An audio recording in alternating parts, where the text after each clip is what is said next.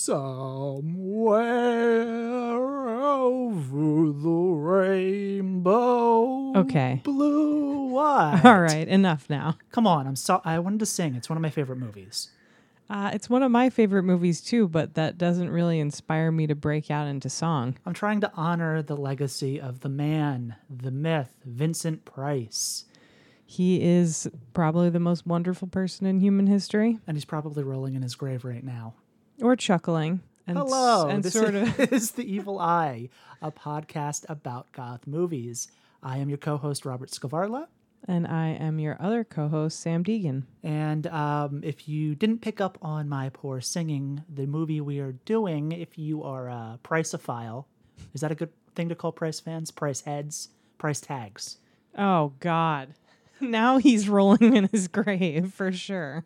So we are doing the abominable, abominable, the abominable Doctor Phibes. Uh, all right, Elmer Fudd. Well, how do you say abominable? Abominable. Abominable. Okay, well, I'll I- be the one saying the film title this episode. okay. So our friendship is founded on Sam pronouncing words correctly every time I mispronounce them, which will probably happen many times in this episode. Well, it's part of your charm. Much, Giallos, much like your uh, your amazing karaoke songs that I will have to with an S. stop. Okay, so we are doing the Abominable Dr. Phibes, but this is a podcast about goth movies. So before we get into talking about the wonderful Mr. Price, we need to talk about the rules. Yes. And So what are the rules, Sam? First of all, I don't necessarily think Abominable Dr. Phibes is a goth movie, and you're going to have to sell me on that this episode. I am usually the goth skeptic, and you are the one who is always we've talking swapped. about. Yes, but it's confusing because I am a natural skeptic, and I want to argue. Uh, whereas usually my whimsy gets in the way of my skepticism. But the rules. So if you've never listened to our first episode, that's where the rules come from. You'll have to listen to that one to understand why. But rule number one is embrace the darkness.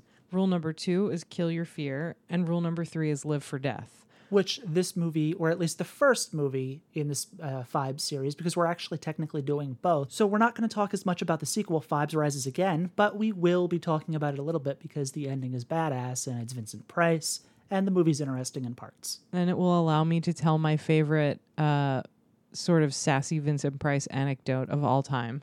Because Vincent Price is very sassy when he's off the set. When he's on the set too, but it Uh, depends I on was gonna say he's sassy in pretty much every movie except for Witchfinder General, and he's also kind of not sassy in the Haunted Palace, which is he's sort of scary. He wasn't very sassy in some of the film noirs that he was in. Film noir, not film noirs. Is it noirs or noir? Well, technically, Can you pluralize noir?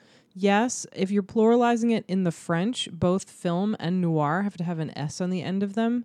But what about in American? And I mean like American American because we don't speak English in America. We fought the English. We speak American in America. Okay, but anyone who's speaking American is likely not referring to film noir. I like how you didn't even argue that point and you just said American. Nope, I just kept right on going. But God bless the USA. I would have to disagree with that because he is exceptionally sassy in things like Otto Preminger's Laura or Fritz Lang's uh, While the City Sleeps, where Which is the one where he's the uh, rich man with a girlfriend doing uh, calisthenics? While the background? City Sleeps. There you go. it's amazing. So Dr. Phibes. Dr. Yes. Phibes is what we're here to talk about. So we should talk about Dr. Phibes, the abominable Dr. Phibes. uh, so it was directed by, I mean, obviously it stars Vincent Price, but it was directed by uh, Robert Fuest. Did I pronounce that right? Robert Fuest. Fuest, okay.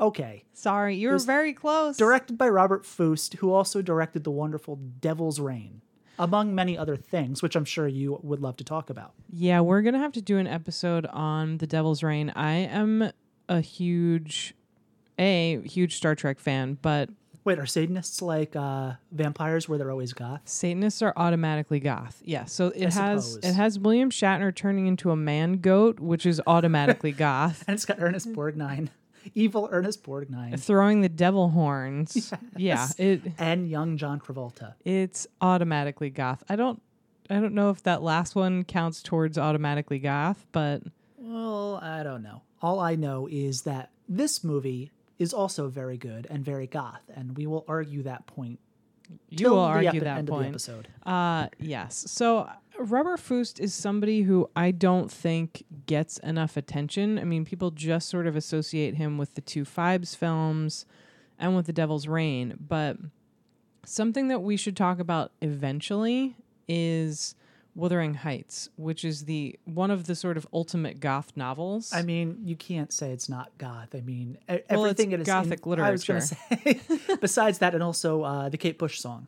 Yeah, well, there's that too. But so early in his career, uh, Fuest directed an adaptation of Wuthering Heights starring fucking Timothy Dalton as Heathcliff. And if that doesn't make you want to set your panties on fire, I don't know what will.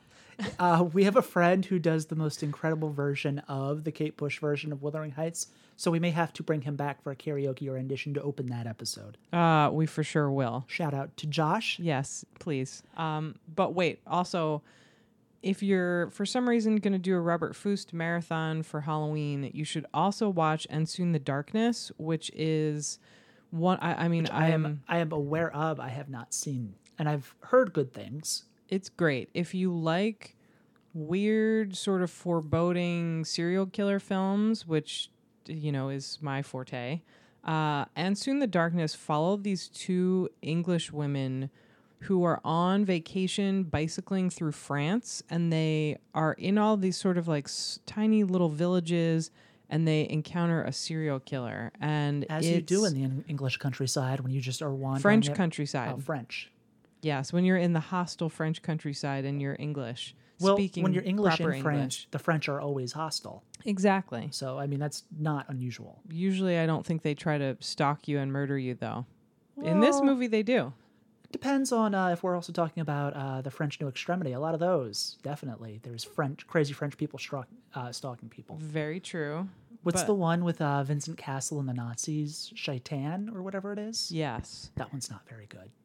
A lot of them are not very good. At some point we will have to do an an episode on Trouble Every Day, which I think counts Yes, as a goth Denis, film. Come on. But we can talk about how the other uh, new French extremity films are not good. We can do a double episode of Trouble Every Day. Don't say Life. it. Oh.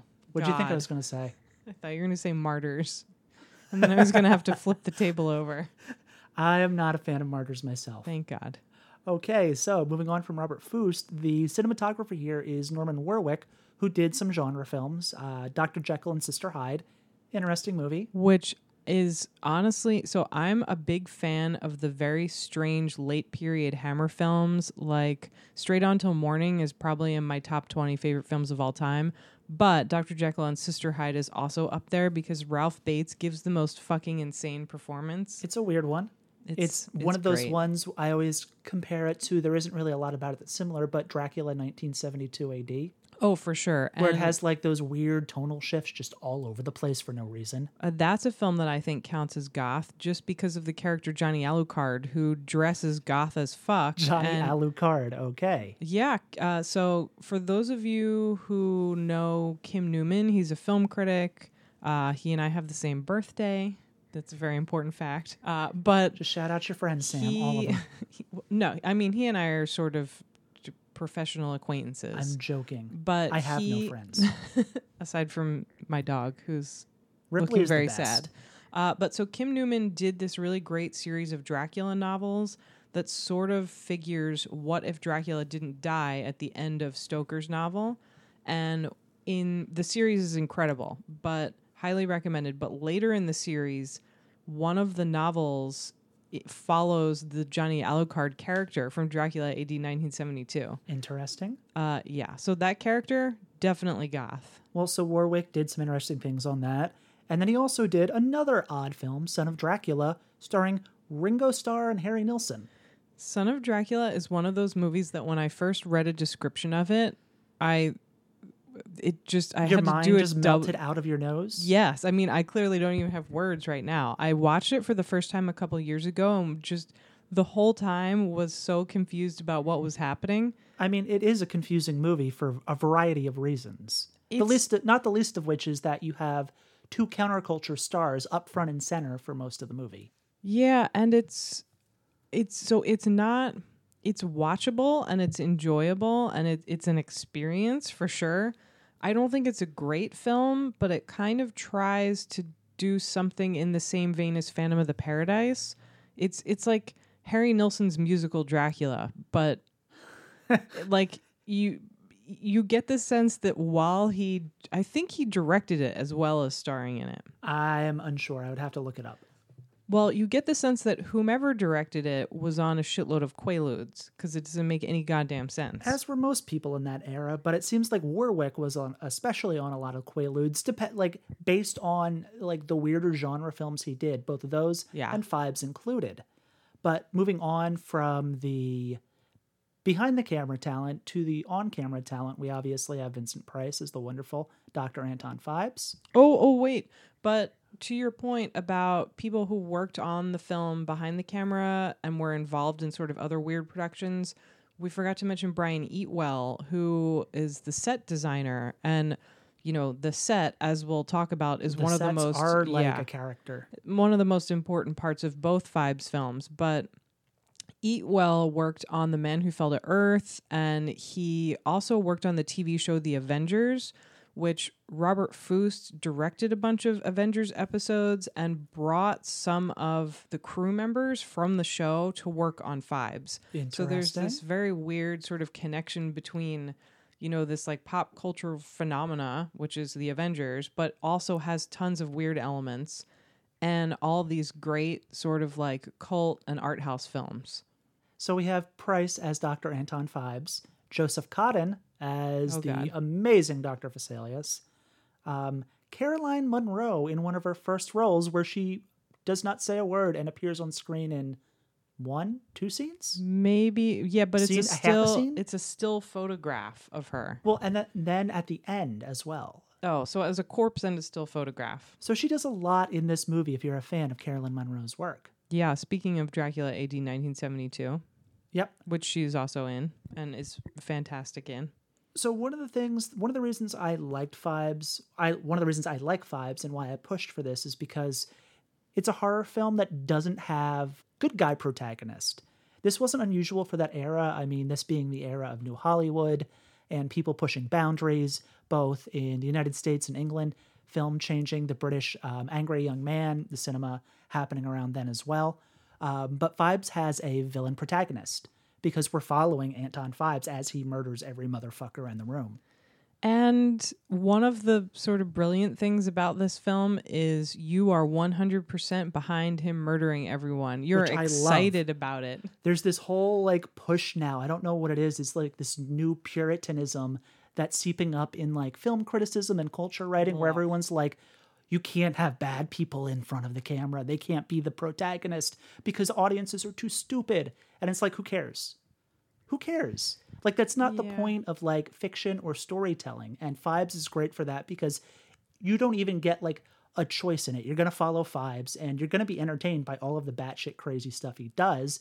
Because even if Vincent Price isn't speaking directly, and he doesn't, spoiler, because he doesn't have a voice technically, he has a voice, but it's not like he's speaking to the camera directly.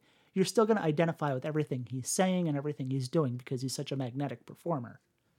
Yeah, it's amazing to think that his performance is so charismatic when all of his lines are spoken in voiceover, but it's still like his facial acting and even his neck acting is he just is so incredible. I mean, He's majestic. He is majestic. Uh, on, a couple days ago, I got to see Tomb of Ligeia uh, screened on 35 millimeter uh, with one of the stars, sort of randomly in attendance, uh, Elizabeth Shepherd, Where was this? uh, at the Colonial Theater. Oh, in uh, Phoenixville, Pennsylvania, for all of you wonderful Pennsylvanians who listen to us. Uh, yeah, and if you're not local, the Colonial is the theater where the Blob was shot. So it has historical significance, and now every they do year, a blob fest every year. Yeah. Um, So if you're ever looking for something to do in uh, the suburbs of Philly, there you go. Well, so she was talking a lot about working with him. She did sort of like an intro and then a Q&A and she was talking about how accomplished of a stage actor he was and she, how Which she he wished absolutely was. Yeah, and how she wished he would get more credit for that. And I think you really see it in this film and definitely in Theater of Blood, which we'll talk about another day. So that was one of the things with um, Price, I think that we addressed in the last episode, where it was talking about how he's always seen as kind of a campy actor, but he never was above the material, even when it's something as overtly silly as something like Phibes. And Or I don't think Phibes is silly, but on like the, surface, like the the idea Tingler. of Phibes is silly. So the basic plot to Phibes, the abominable Dr. Phibes, is Dr. Anton Phibes um, dies in a car crash.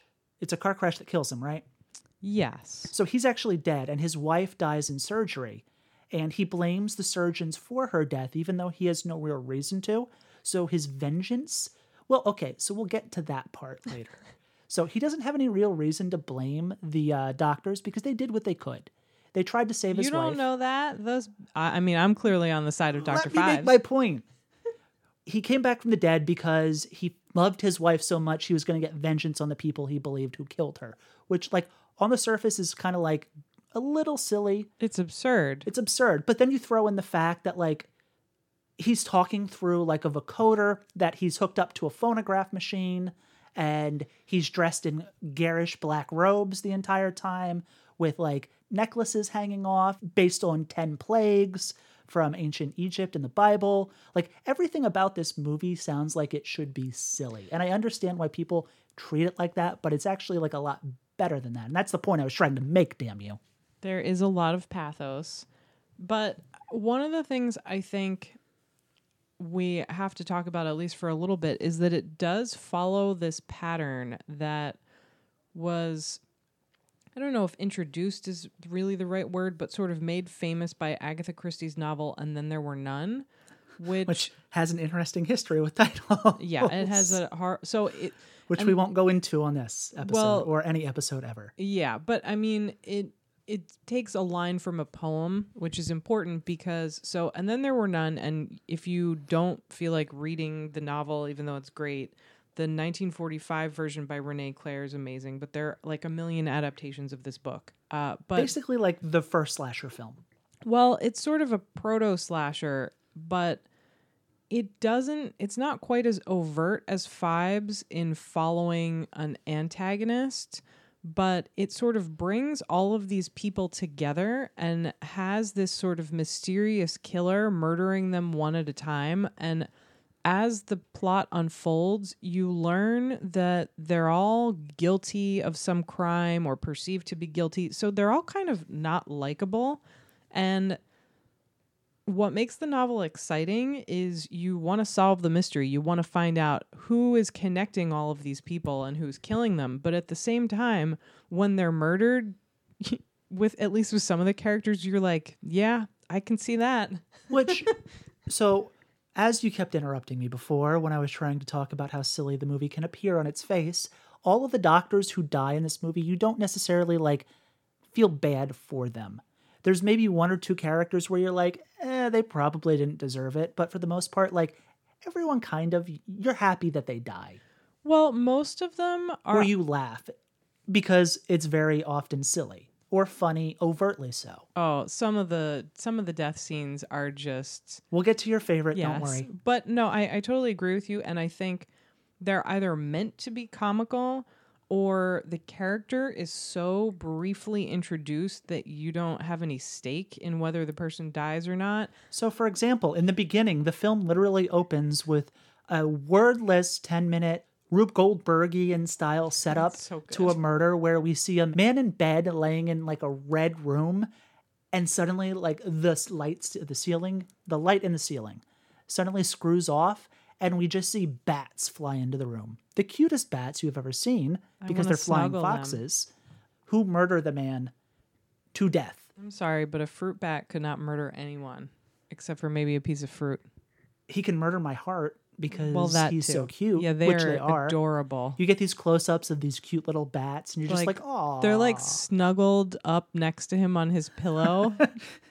they just wanted to be friends, like and they then could he come died. snuggle on my pillow anytime. But the point is, the opening to the movie is kind of goofy, but in a fun way. Sure, and I think what it does, which the opening of Theater of Blood also does, the opening of Madhouse does, is they they introduce what the formula is, And so in this case, as you said, the formula is this absolutely batshit insane 10 plagues of Egypt. That's how we're going to kill people. Like, what does that have to do with his wife's death or the surgical team? It has fuck all to do with those things. It's but it's biblical. cool as shit. It's biblical, and he's going to punish them with the Bible as every Catholic school has done to the children who've gone through it.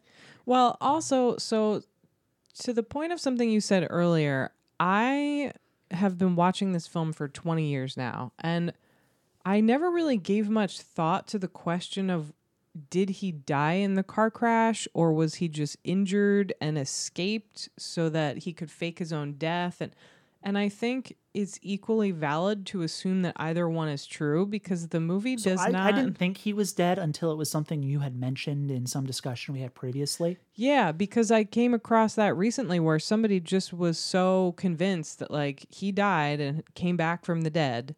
Well, so at the end of the film, there's the famous scene where he tears his face off, Yeah. which is like so.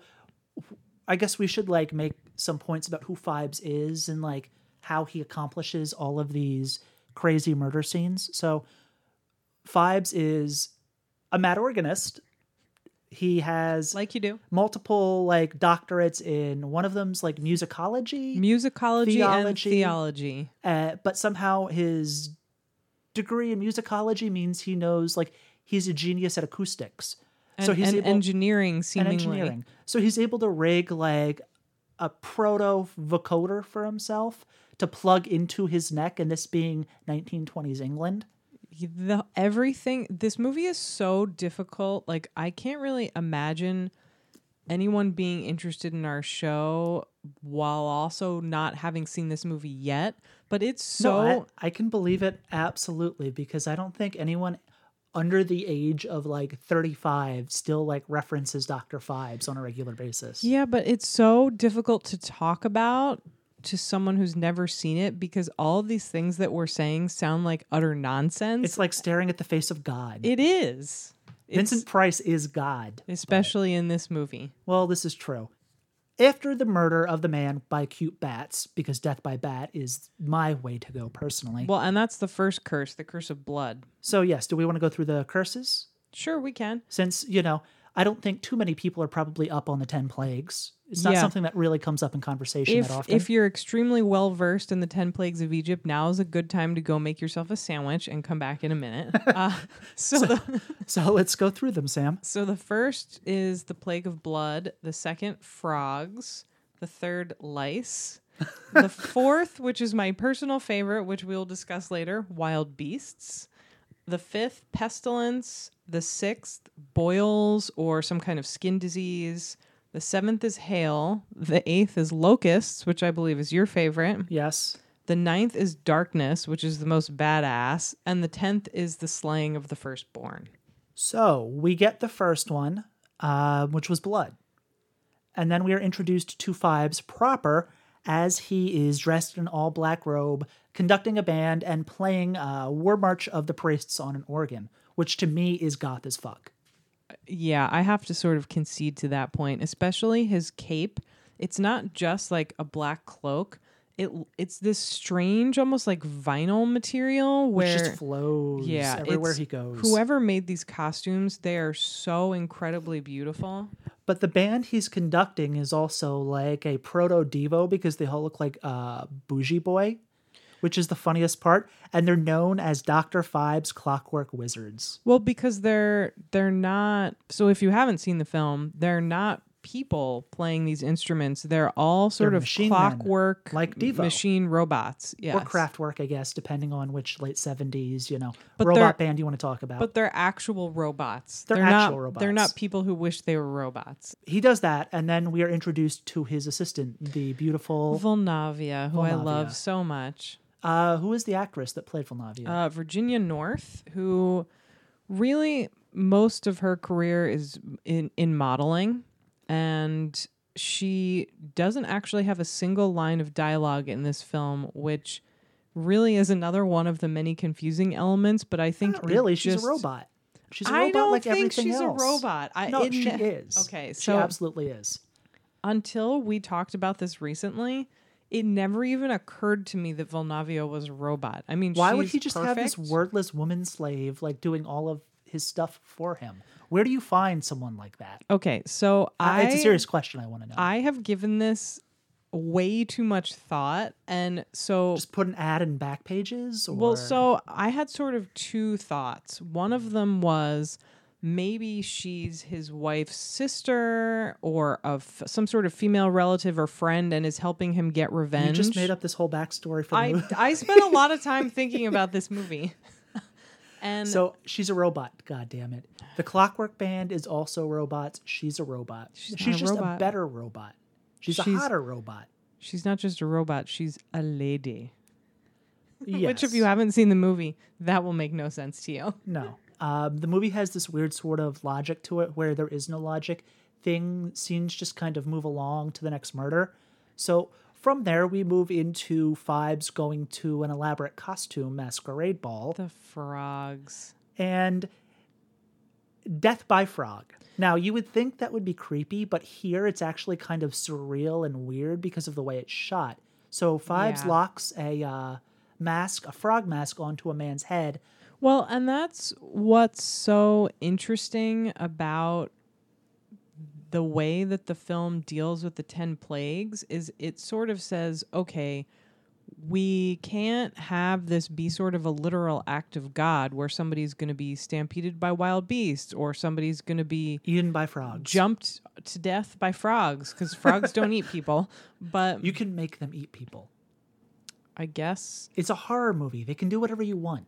I guess. Uh, I mean, if Patrick Bateman can make that rat eat his way out of a live woman, I guess someone theoretically could train frogs to eat people. But Yes. this movie, one of the things I love about it is that it takes these sort of lighthearted, whimsical approaches to murder, to meeting this sort of list of plagues and saying, okay, we see how that's written down on paper, but what does that look like? See, I think this movie just knows the Bible is silly and is like, you know what? It we can't really like we can't take things literally from the Bible. So we're just going to make the silliest possible death scenes we can, Or- which are also super stylish. Or we're going to take them literally in a surreal way. which this is because as the man is dying, you have a masquerade party happening around him where people just don't kind of notice he's dying until he's dead on the ground. Well, it happens so fast and everyone's so taken aback. They don't understand is he choking? Does he need the Heimlich? Like, why is his mask crushing his head to death?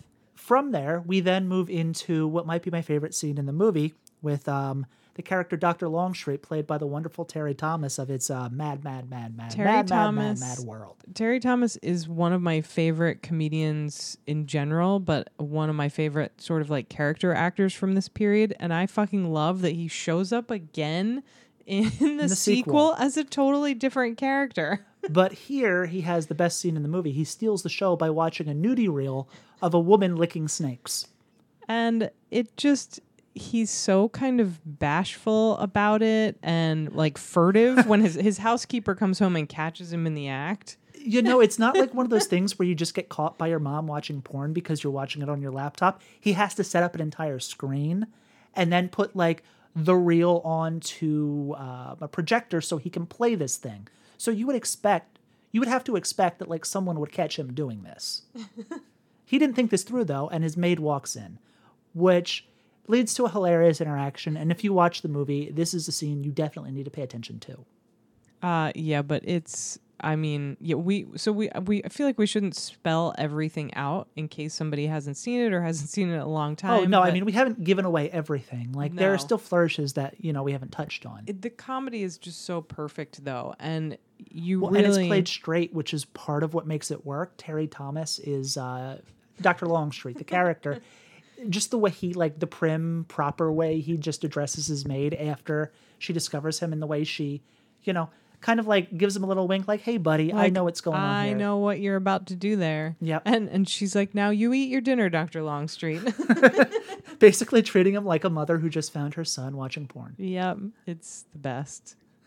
So from that point, we kind of get to the meat of the movie when we meet one of uh, what will be one of Phibes' main targets and probably the worst character in the movie, Dr. Vesalius' son, Oh. At first, I thought you were going to say Dr. Vesalius is the worst character in the movie, No. and I was about to be upset. because even when Joseph Cotten is like stumbling through a movie, just bored out of his mind, he's still entertaining or He's good. still Joseph Cotten. Yeah. no. So Doctor Vesalius' son is essentially a man child. Like he's a child, but he's father, a man child. come play chess with me, father. And that's actually how he talks in the movie, which makes it so goddamn ridiculous because he's at least 25, the actor. Uh, yeah, and I know that I have like a little bit of a man voice, but his voice is like several octaves higher than mine.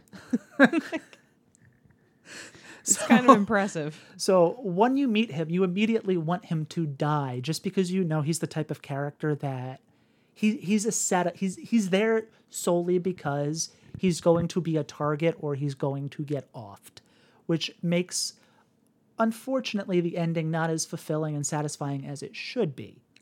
Yeah, because well, we shouldn't say We won't get there just yet. yes. What you know what we should talk about now is favorite my death? favorite kill scene. So why don't you talk about your favorite kill scene? What what plague does it address? Wild beasts. And what happens is What one of happens? what happens is one of my favorite characters, Inspector Trout, who the, all of the police in both of these films, and Inspector Trout actually comes back for the sequel, thankfully. Uh, they sort of play up this British comedic type of the sort of bumbling police officer. Well, it's not just British. I mean, it's like a Keystone Cop is essentially what it is. But he's Sure. a competent Keystone Cop, which is weird. He is. He's good at his job and is a likable person. He's one of the only sort of likable protagonists in the film. He he is basically like the primary. Like so, when you the doctors you don't want to see die, or like you just are like, oh well, they probably didn't deserve it. It's more that you don't know enough about them, and they're just kind of boring. They're just there. My the- favorite death scene happens to one of those doctors, whereas um, Inspector Trout is just genuinely entertaining. He's so he's entertaining nice. and he's sort of unlike in a lot of these films, especially the kind of British cop type that is transported over in the 30s to the Universal horror films where they're just bumbling morons. He knows how to do his job, but is kind of a victim of these insane circumstances. Well, he also recognizes that everyone else around him is incompetent or insane. totally. And uh, And that's what Phibes, makes it's just I think he's as much amused by what's happening around him and the things that Phibes is doing as he is like frustrated. Well, so in this scene, they managed to track down. So by this point in the film, they've figured out that it's everybody who worked with Vesalius and was part of the surgical team on Victoria Phibes' operation. And so they now have the full list of doctors. They've found this one doctor and they're taking him into protect, uh, protective custody. And he's at his gentleman's club. And so they go into the club and everyone sort of looks at them like, why are you making all this goddamn noise? And they explain, we have to take you into custody. We'll we'll tell you why on the way. And he steps towards the door, and that fast, a fucking catapult launches a brass unicorn bust that goes straight through his chest and impales him and it is the the, the looks on everyone's faces like all of these people are such accomplished performers and their comic timing is uh, incredible Just the fact that there was a death by catapult in the movie. unicorn catapult Unicorn Catapult is the new band name for a West Philly like folk punk band, just so Aw. you're aware. as it should be Just the fact that there's a death by catapult in this movie made in the 70s, set in the 20s is what puts it over the top. So we did your favorite death scene. I guess I guess we should get It's to your mine turn. because this is one of those movies where you kind of relish the uh, ludicrous ludicrousness of the death scenes and you really enjoy watching them. So you do there is uh, one female doctor because she's a nurse Oh, I disregard. I was going to say yay for feminism, but disregard. well no i was gonna say it's 70s england there are no female doctors get your life together Sorry, England was bad. We'll settle with that. Um, so the one female character in the movie ends up getting murdered, which I guess is like a good thing for equality. I don't know. but they give her a really spectacular death Well, that scene yeah. So she's the one character. She's like the one because she's not a doctor. She's not an asshole, and they all kind of talk down to her and they give her medication to sleep because she's like, He's coming after me, you guys. What the fuck? Well, she also so the problem with and I think this is totally understandable from a script perspective. The problem is that everyone, all the surviving members of the surgical team refused to take it seriously. Well, and would you really believe that like someone got murdered by frogs, someone got murdered by catapult? Come on. Yeah, but with her, she's the the second to last person on the list. So I think she's like, okay, you could put me into protective custody. Yeah, she's like eight deep at this Yeah. point. So they put her under because she's hysterical, or she's not, but No, like, you're but- gonna sleep. Well, the I think the issue is they have her under guard, but she's working at a hospital, so they don't take her back to her house. They just Well, give her a room in at the hospital. Yes. And so the sleeping pills are just supposed to help her kind of pass the night. So as she's sleeping, um, Phibes once again unscrews the ceiling because that's something that that's just how it works. Drills a hole in the ceiling. He drills a hole in the ceiling, unscrews it, and drops like sugar onto her, liquid sugar. Yeah, it's like some sort of Green sugar. It's like some sort of sugar cabbage syrup. Cabbage syrup. Well, there's something green in it. I think it's supposed to be some kind of vegetable. Yes. So she's asleep this entire time because the pills have knocked her out. And slowly it covers her entire face. And then he lets out the locusts. So the woman's face is eaten by locusts. And we get a great, like, cut gag where we see her face entirely eaten and it's just a skeleton. It's so good. So that is my favorite because it's probably the most ludicrous, even more so than the uh, unicorn catapult. Well, so the the murders are ludicrous in different ways. Some of them, like the sequence with the nurse and the locust, is just so improbable that he would be able to do that without Her waking up. Or anything yeah, happening. or like the and and it's the scene. Robert Fuest does such a good job with these sort of moments because he he lets the scene unfold at its own pace and doesn't just show this sort of clip montage, but shows you this kind of painstaking process of Phibes putting these tubes through the ceiling and dripping Yes. out this fluid and then forcing the locusts into the tube and it just so good. it's an amazing setup and an amazing payoff. But then we get to the end of the film, sadly. Sadly. So Joseph Cotten's character, Dr. Vesalius, and Inspector Trout are trying to figure out wh- which one's going to be next because there's two plagues left. There is uh, the firstborn and there's darkness. So Vesalius, being the narcissist that he is, because he's a doctor and all doctors are narcissists, Especially in this film, but also in life. Yes, I life, work in a hospital. believes that he is next because he would be next on the list, but he's not a firstborn, so he thinks he's safe. So they assume it's going to be darkness. Well, they also fudge the list a little bit because if you look at the actual sort of biblical list of the 10 plagues, the curse of darkness is nine. I don't think they're concerned with accuracy. I know, but they follow the list pretty closely so far. And we didn't mention it, but Phibes has these amulets, these Hebrew amulets, uh, designed and crafted to match with each of the killings. and Which is ultimately how they discover he is the one doing it as well. Because, Yes. as is the case in all great caper films, someone leaves something by mistake, and that is their undoing. Well, it's sort of his undoing because Well, they. okay, so he doesn't go punished in this movie. No, it's wonderful. But that's how they discover he is the one doing it. So they are deciding who will be next when they realize, oh my God, Dr. Vesalius, you have a son. You have a man child. and wouldn't you know it, Phibes has kidnapped the man child and has set up a scenario in which Dr. Vesalius has to operate on his own son. Now that's poetry. It's pretty amazing. Unfortunately, um, the ultimate goal of having acid fall onto the man child's face is not accomplished because Dr. Vesalius does his job. This time, Sadly, yes. And, And- instead, Vulnavia is Yeah. the one who gets it. but Vulnavia comes back in the next film, so But it's, it's not totally fine. No, because Virginia North was pregnant. Well, I mean, that does happen occasionally.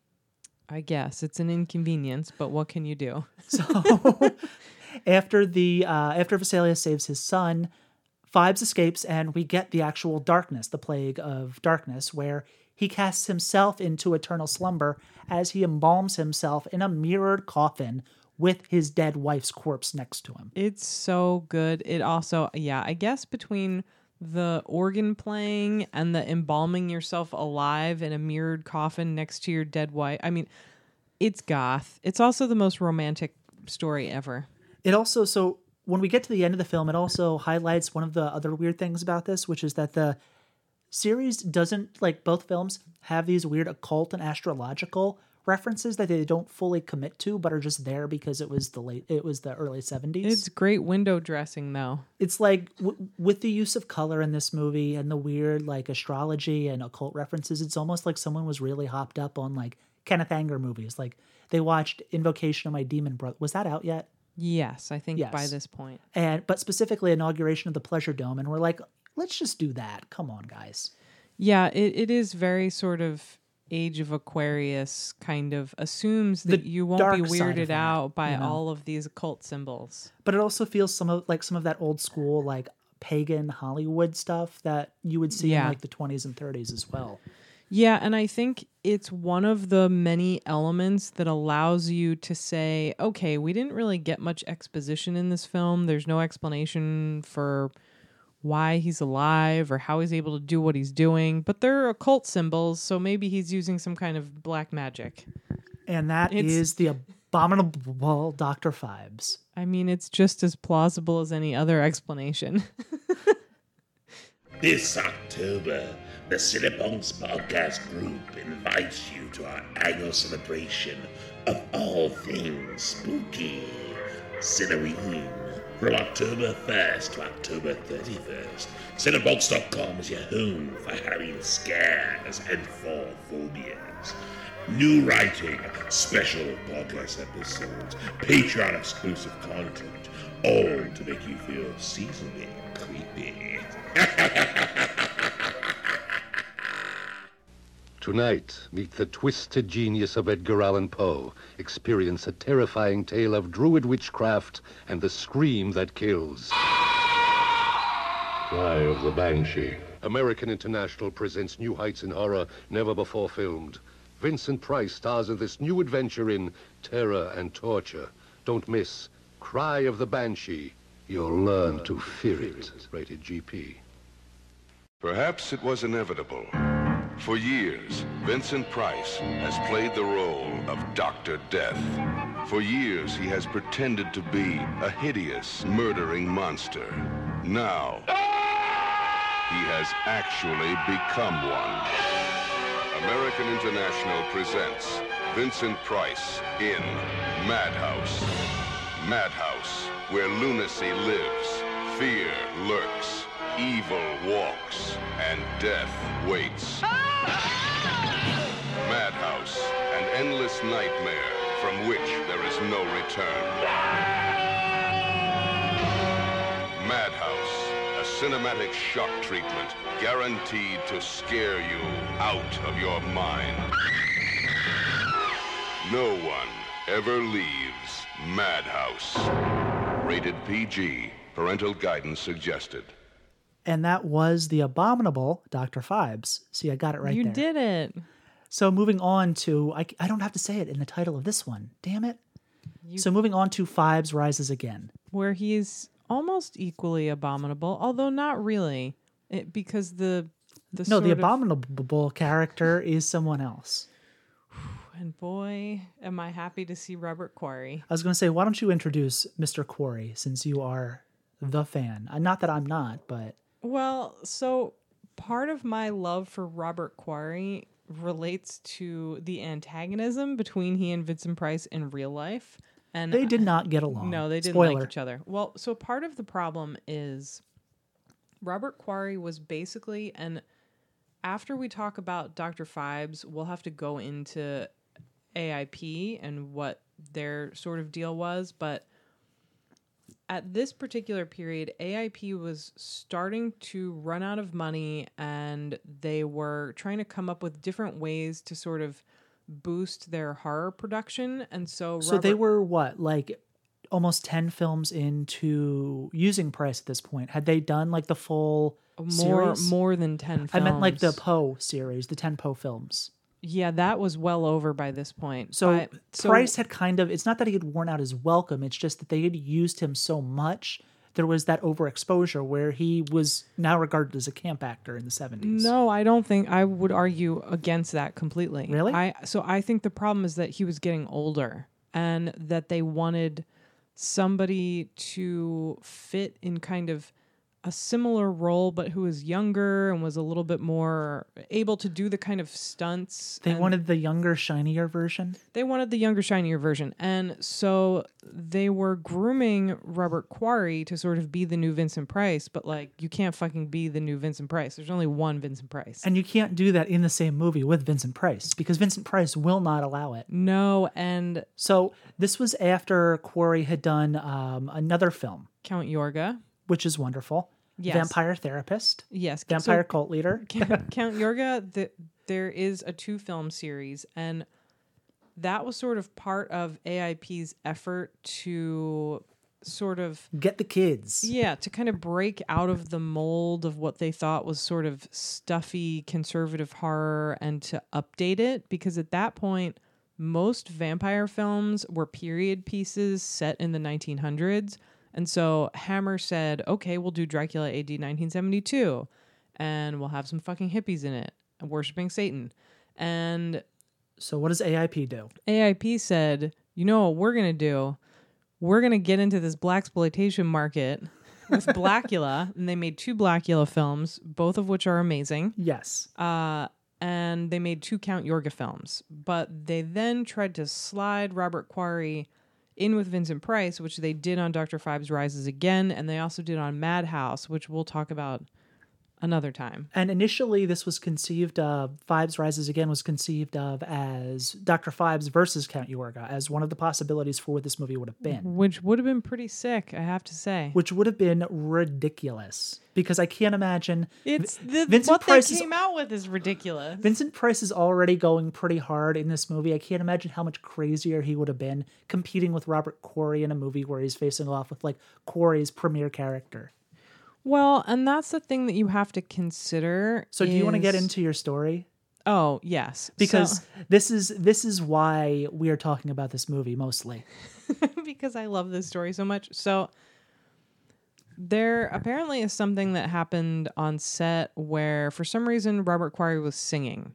I don't know Karaoke. Yeah, Maybe they were just doing karaoke like I was. Who knows? But basically, this even could have been on the set of Madhouse, where I do think he's singing at a birthday party or something. I mean, there is this, there is that scene in that movie. Yes. So, in between takes, I guess Vincent Price walks past him, and Robert Quarry says, "Well, I bet you didn't know I could sing." And without batting an eyelash, Vincent Price says, "I didn't know you could act."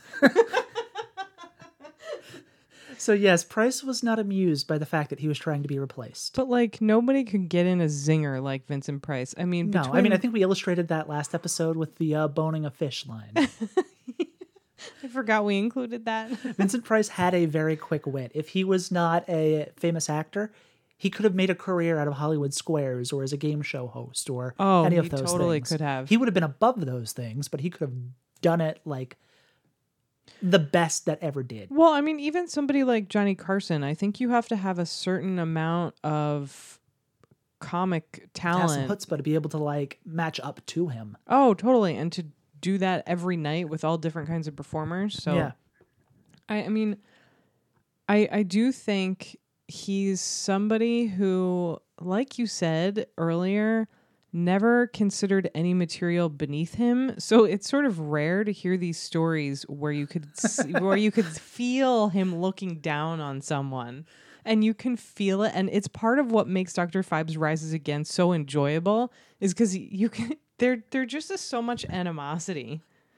So Vincent Price returns as um, Dr. Anton Phibes, and Robert Quarry plays his nemesis, Darius Biederbeck, ageless explorer who is pursuing the River of Life, which, as a setup for like a villain or antagonist, is kind of like, where the fuck did you come up with that?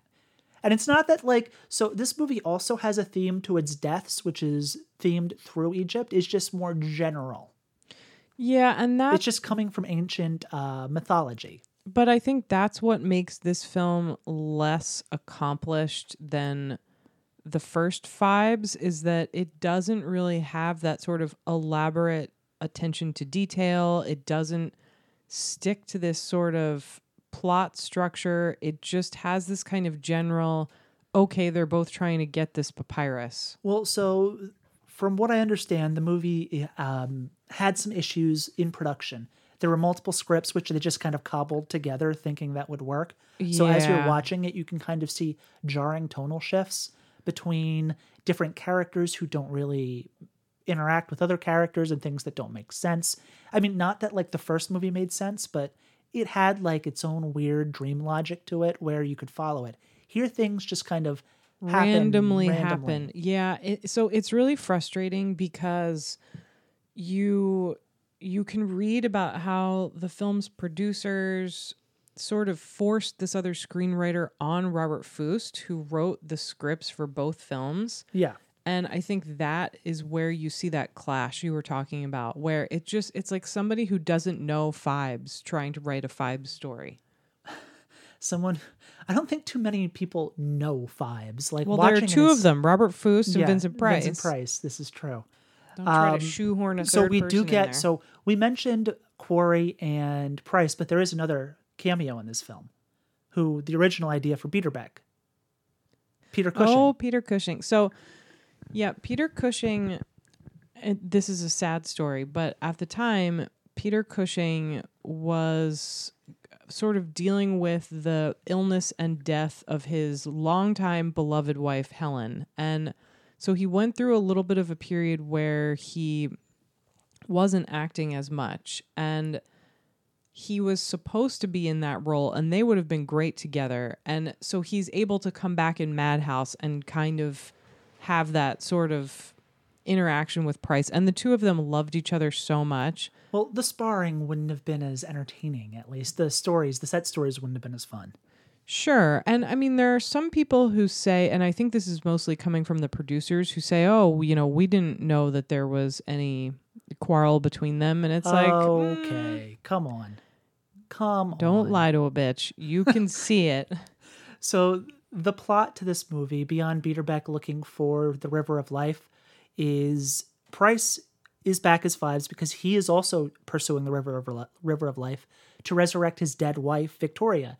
And who wouldn't want to resurrect Caroline Munro? Because come on, Sure. And that actually, one of the things that I do like so much about this film is that it, of course, brings back Phibes, it brings back Victoria, um, which again is a Caroline Munro cameo, as you said. It brings back Vulnavia, even though it's a different actress. And it brings back like three people from the first film. I mean, in uh, different characters. Well, so Inspector Trout is the same, Well, I'm referring to Terry Thomas. but yeah, fucking Terry Thomas is so good in this. He's just as good. He and Trout are just as good in this. Uh, and I believe Trout is played by Hugh Griffith, who is another pretty recognizable British actor if you watch a lot of sort of films from this period. I mean, a lot of the actors in both of these movies are recognizable. If like if you've watched British movies from that era, like you can kind of like get a sense like they've been in things that you've seen, even if you don't remember the faces specifically from where. Definitely. And that actually, after we talk about, uh, after we finish talking about this film, we should talk about the situation of why this is an American production, but it's shot in England. But we can get to that in a minute. But they speak English in this movie. They don't speak American. Well, Vincent Price always speaks English. He doesn't speak American. He wouldn't lower himself to that. No. What is your favorite death scene in this movie? I know for me specifically, it's the scorpion scene because Yeah. it's kind of ridiculous in that it seems like analogous to a number of other like killer creature scenes that happen in 70s and 80s movies. The one it reminded me the most of, for some reason, even though it's not as gory, is The Beyond, where you have the The tarantula scene. tarantulas. Because in that scene, you just have tarantulas, tar- tarantulas crawling all over a man, whereas here he just lets the scorpions like consume him, basically, like just walk all over him. which is hilarious because tarantulas cannot kill you. Like their venom is not strong enough unless you have some sort of allergy or like a heart condition. And with most scorpions, certainly there are lethal scorpions, but I think the scorpions used here are emperor scorpions, Which aren't which it's they have the same amount of venom as a tarantula. They're just like the cute little bats in the first movie. They are cute adorable. little scorpions. Oh, actually, I think my favorite death scene is the hawk. It's a very majestic hawk as well. I know I said uh, Price was majestic, but the hawk is as well. Well, he would have to have a animal to suit him. companion that is Yes. of his stature. So, do you want to describe the scene because it's pretty good? No, because I think you should be surprised by it. Fair enough. And I think that should bring us to the end because the best thing about this movie, I think, is the ending, at least for me. It's a great way to wrap it up. Um, so there's this parallel between Biederbeck and Phibes in that they both have wives and they're they contrast each other. Phibes is pursuing the river of life to resurrect his dead wife, whereas Biederbeck is a complete dick to his wife and is only pursuing it for himself. But inexplicably, at the end, Price forces Biederbeck to make a choice let your wife die or pursue the river of life. And for some reason, even though he's been a dick the entire time, Biederbeck chooses his wife. So I guess he isn't a totally bad guy. Well, I think he is a totally bad guy, but the when they were writing the script, they had to come up with a way for Phibes to win.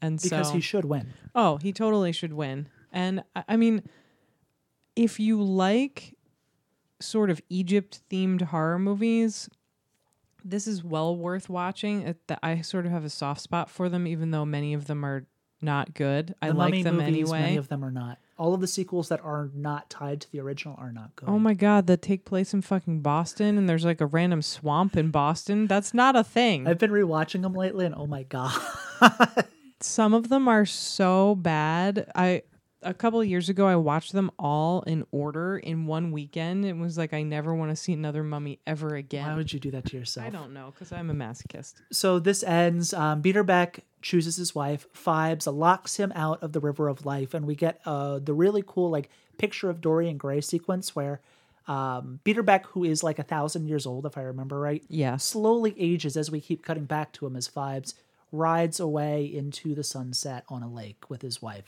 singing somewhere. Okay, I'm not going to do it. But I, I think it's important to know two things. The first is sort of what was going on with Price's career at this time, and the second is who AIP were and what they were trying to do. So, So why don't we go into that? Yeah, so Price's career at this time is really starting to wind down, but he does this interesting thing through AIP, who basically start, for financial reasons, working with this company called Anglo Amalgamated, who are a Brit- a smaller British studio, and they start doing these co-productions. So from the late 60s to kind of the mid 70s, almost all the films Price was in are films with British sets, like set in England with cast and crew members, oftentimes with British directors, but they're technically either American films or co productions because they are AIP productions. I mean, So they're trying to compete with Hammer. exactly. But their films are a bit weirder. I mean, This what, film, for example, Sure, but what kicks it off is Witchfinder General, the Michael Reeves film in 1968. which isn't a weird film, it's just a great dark film. It's incredibly dark. Uh, and films that we will have to talk about at some point, like The Oblong Box, Which is a weird film. Scream and Scream Again, which is the weirdest shit ever. Yes. Uh, Cry of the Banshee, which is amazing. oh, it's so good. If you've never seen Cry of the Banshee, it's one of those. It's Witches so- get revenge. Yeah, it's sort of For a all you witch, folk horror nerds. Yeah, it's a witch hunting film that says, what if the witches are real and not just these kind of defenseless women? And they got pissed and they got some revenge, and it's great. But it's just sort of interesting to see him have a chance to be in these maybe more serious British productions where he's put up against really talented actors who are all also committed to the material. Like, Yes. pretty much the last two big films of his career, Theater of Blood and Madhouse, we'll talk about later, but In our next they're episode. yeah, they're another example of this. But so the reason that AIP thought this was a good idea is they were sort of they had a corner on pretty much the American horror film market. Well, not just the American horror film market, the American youth market for the most part.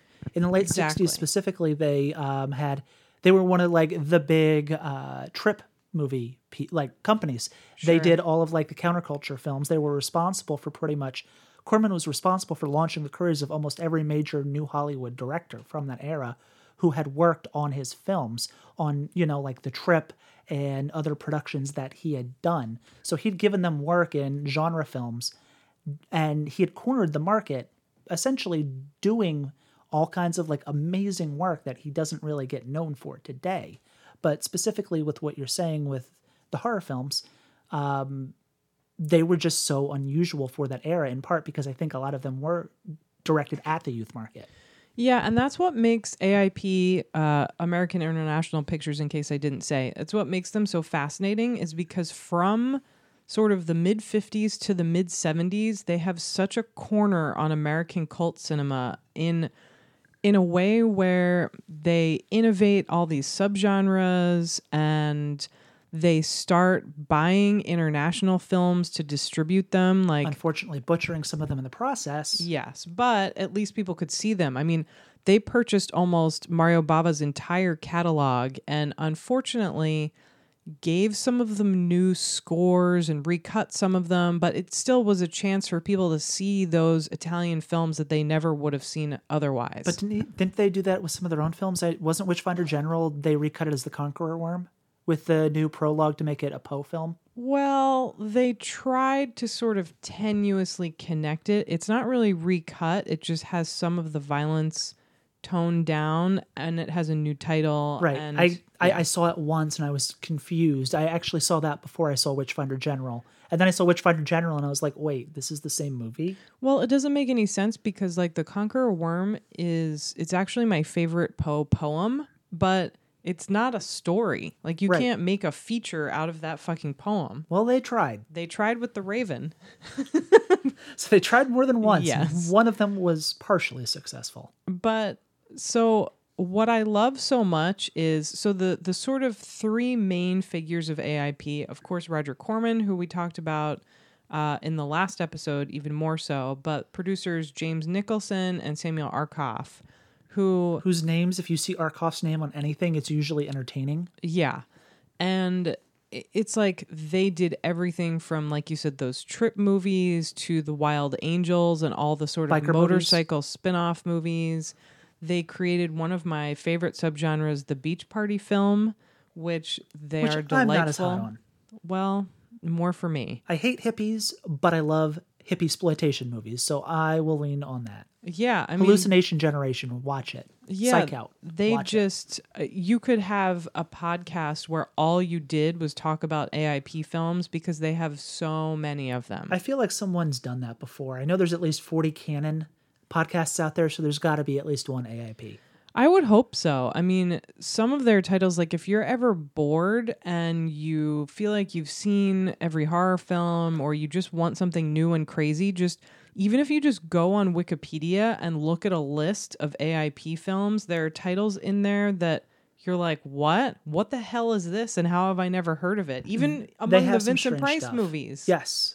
They have so many strange films that they've made throughout the course of like their existence that it's anyone who says they've seen like all the horror movies, Is a moron. I hate them. Yeah, well, that person's an idiot. But But to your point, AIP is especially like if you're looking to jump between genres as well. Like they never like focused on one thing. They were always looking for that next tr- trend. They were chasing that next, you know, box office hit. So they were immersed Totally. in trying to chase youth culture and the counterculture and anything that would make a buck. So they created so many weird distinct movies that it's hard to not be entertained by something that they created and not like to not be amazed that like oh my god what is this i can't believe this thing exists Well, and so part of the reason why they're so successful is because of Samuel Arkoff's formula, his patented formula, Oh my god, what is this? which I think is one of the most hilarious things I have ever heard. How And- how how did he make a formula? Like, is there is it based on letters? Uh, yeah, you What are- know it is. What are the letters? The letters are R A R K O F F. What does that spell? He had to spell out his own name as like- part of this formula, which It's like he's the count from um, Sesame Street, just spelling out his own name with various. totally. But, so what what does each letter stand for in the Arkoff formula? Okay, so A is for action. Okay, Pretty straightforward. R is this is the craziest one. R is for revolution. which in like the hippie movies, maybe Yeah, and I mean, Wild in the Streets.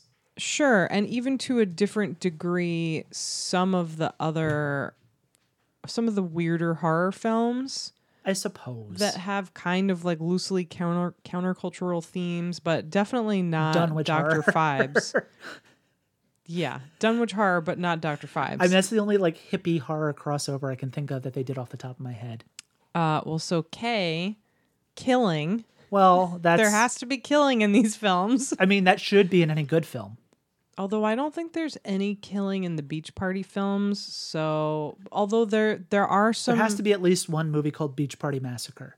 I wish, but there's one called The Ghost in the Invisible Bikini, which I am is aware. the best thing ever. The Frankie and Annette movie, right? They're all Frankie and Annette movies. Oh, I mean, I, party never movies. seen any of them, so Oh well. Oh, just you wait. oh no, I spoke too soon. Um, so the O stands for oratory, by which by which he means he wants there to be really memorable dialogue, which the Phibes films definitely have. Like people just making insane speeches and having these great one-liners. they were always good about finding actors that could do that too, or giving chances to actors to deliver those opportunities. Oh, definitely. Uh, the first F is for fantasy. Uh, yeah, I mean- they were pretty good at that. Yeah, and I think a lot of their kind of action adventure films definitely veer into this sort of weird fantasy territory where they're not just straightforward adventure. Or even just the fantastic. Exactly. Um, and then the last F, my personal favorite, Please say it's fornication. fucking. Yes. yes. Not that there's a lot of that in Dr. Phibes, There really isn't any. But, I mean, there's the nudie reel. but hey, when when that mirrored coffin closes, you don't know what's going on. Uh, I I, mean, yes. I think it's kind of hard to get it up when you've embalmed yourself. but you don't know, do you? you know what? I'm going to try it this weekend. Best of luck to you. so I, I think that probably seems like a little bit of a tangent, but I feel like it's important to know how something as insane as Dr. Phibes was made. How something ins- as insane as most of like the latter half of Vincent Price's career ended up. Yep, and all AIP films. Yeah. Thank you, AIP.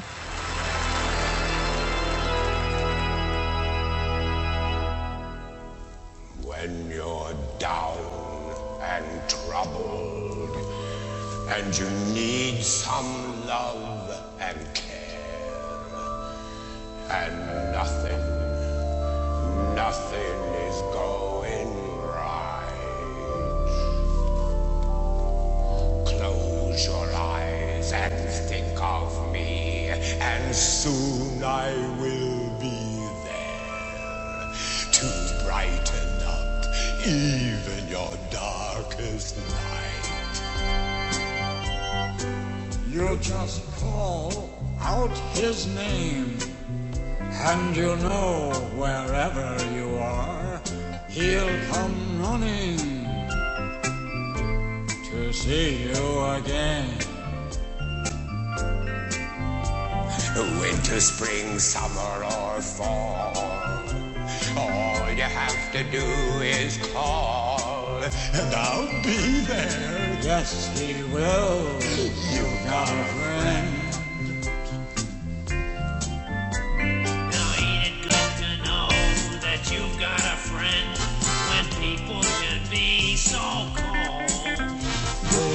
Hurt you, yes, and desert you. And take your soul if you let them. but don't you let them. You just fall out my name. And you know, wherever you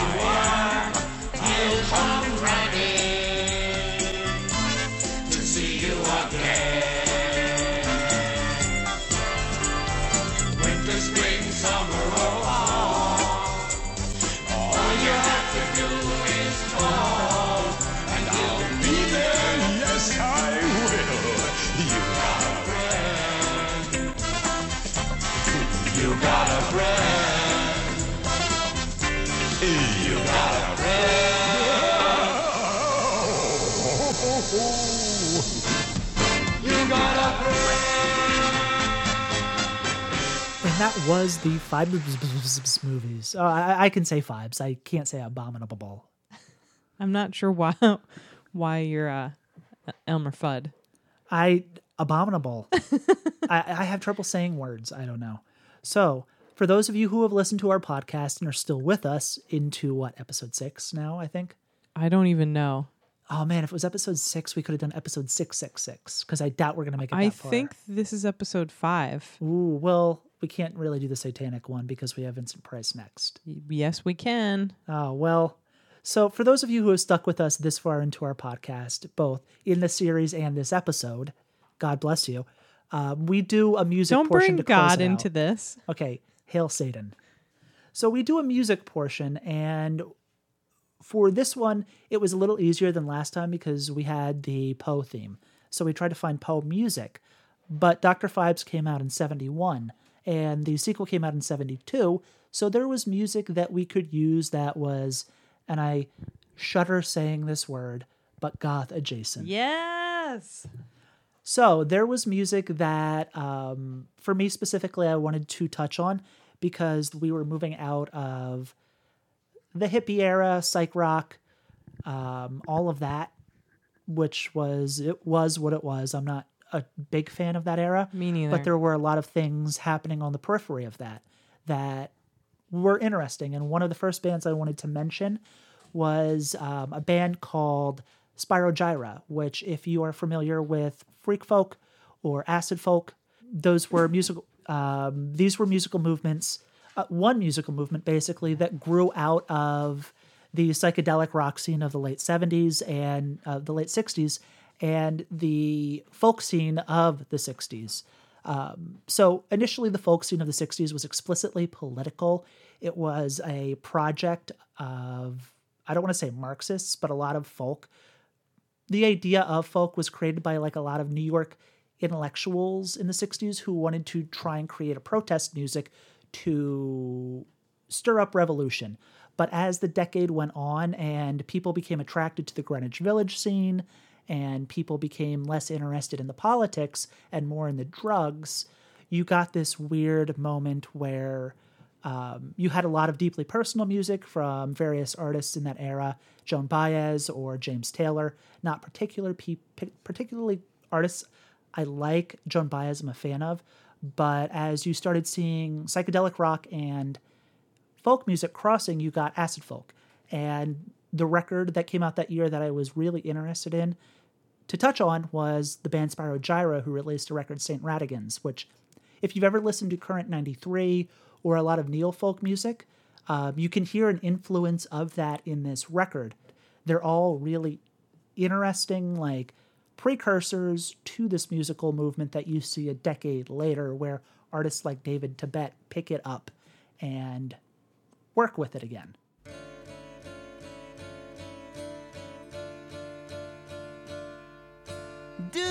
Mind a question, please sustain.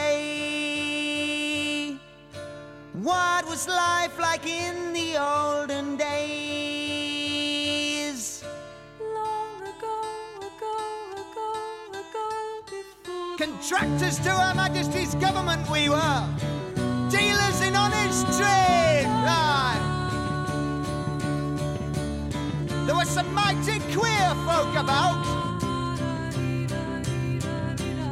But most erroneous workers and knew their place. I was a skilled craftsman, mark you. The work was hard and the hours they were long. Ah, but there was a maiden,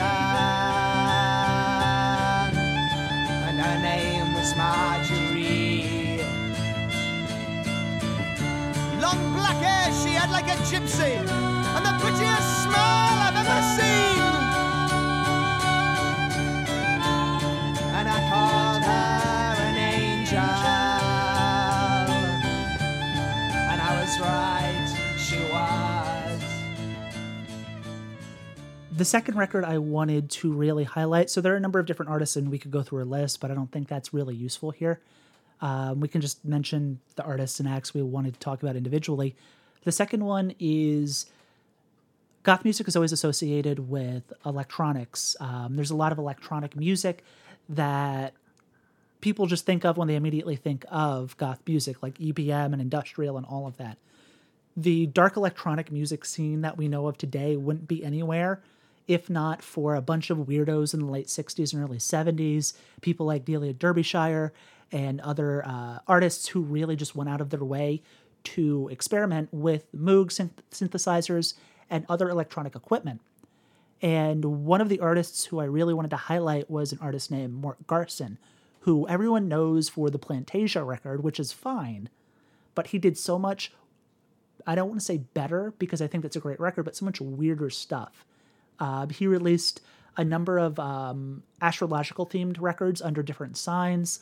There's one under the moniker Z, which is um, an adaptation of a late 60s softcore novel, which is literally just like 20 minutes of a woman moaning orgasmically over synthesizer music, which is great. What more do you need? But the one that came out in 71 uh, that I absolutely adore is a record he released under the moniker Lucifer as Black Mass for the record title. And it was capturing, so in 71, obviously, the Manson murders were big, um, Satanism, Anton LaVey, all of these things had filtered into pop culture. So Mort, Mort Garson was capitalizing on that with this. And when it was released, it was seen as kind of a novelty record. But in the years since, it's picked up a cult following because it's such a beautifully weird record. And I want to play the song The Evil Eye because this is the podcast, The Evil Eye.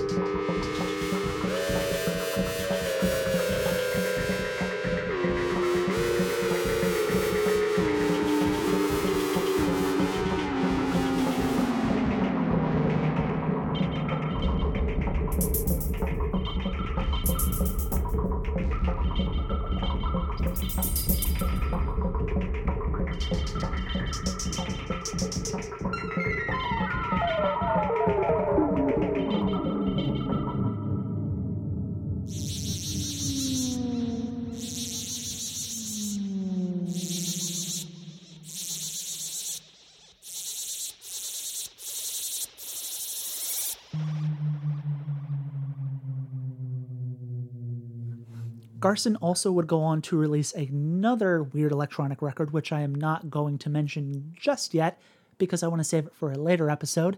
But he released another occult themed one that is also wonderful, and you can probably find it after this episode anyway. But I would suggest looking up Garson and the music he released because it's all fantastic.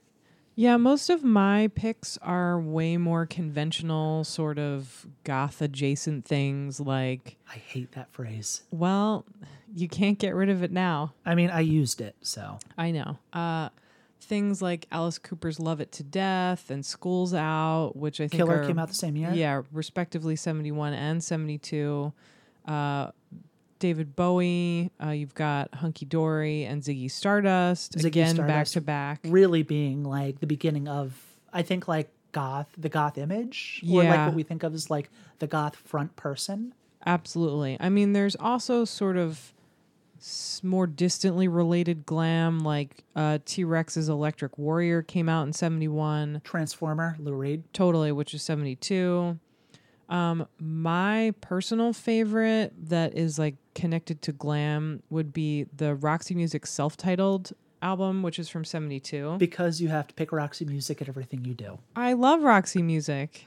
Uh, I'm fine with it. Talk. Uh, but then the other thing that I think we should also mention is you also have sort of back to back Black Sabbath records that I think are worth mentioning. So there's Master of Reality from 71 and Volume 4 from 72.